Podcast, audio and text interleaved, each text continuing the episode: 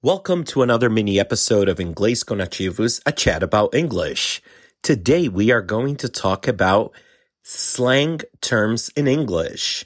Now look, these are very popular nowadays.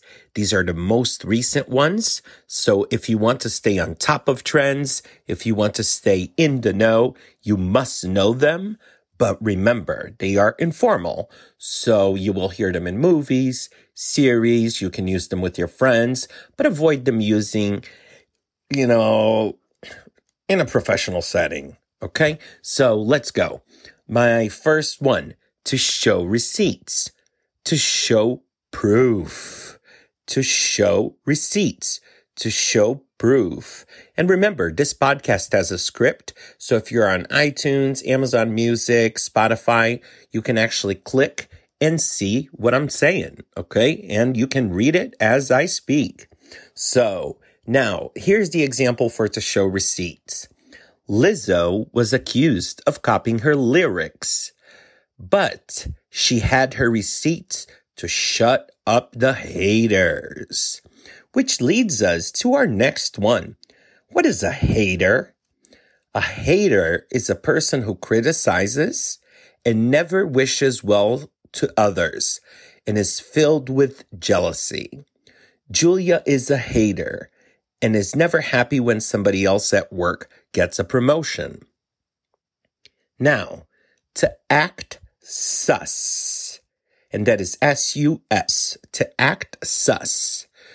To act sus is to act in a suspicious way and be caught in lies, causing others to doubt you.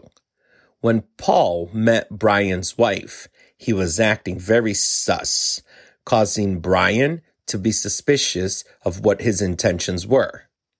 Now, the next one is very popular. To be simp. S-I-M-P. To be simp to act silly or foolish. Logan Paul is a simp. He's always making inappropriate and irrational comments that offend others. He believes that the earth is flat.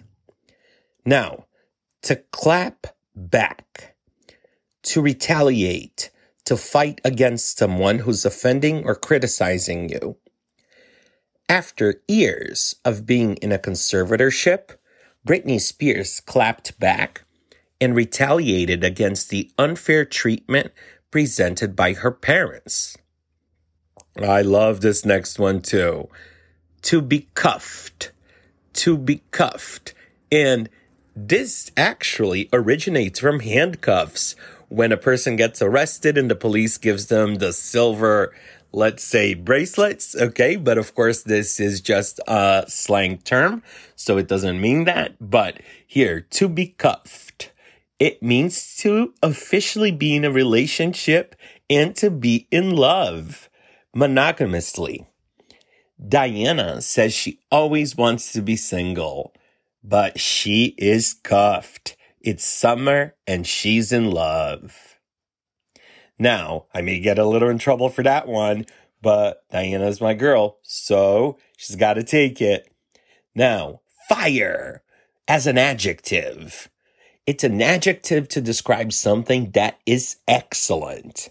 So here, I'm being modest, but I hope that you guys think that the Inglês com Nativos podcasts are fire and that you love listening to them on the way to work. So this was under four minutes and 30 seconds, and you just learned a lot. We appreciate it. Check out our new posts. Stay tuned for more. And that's money.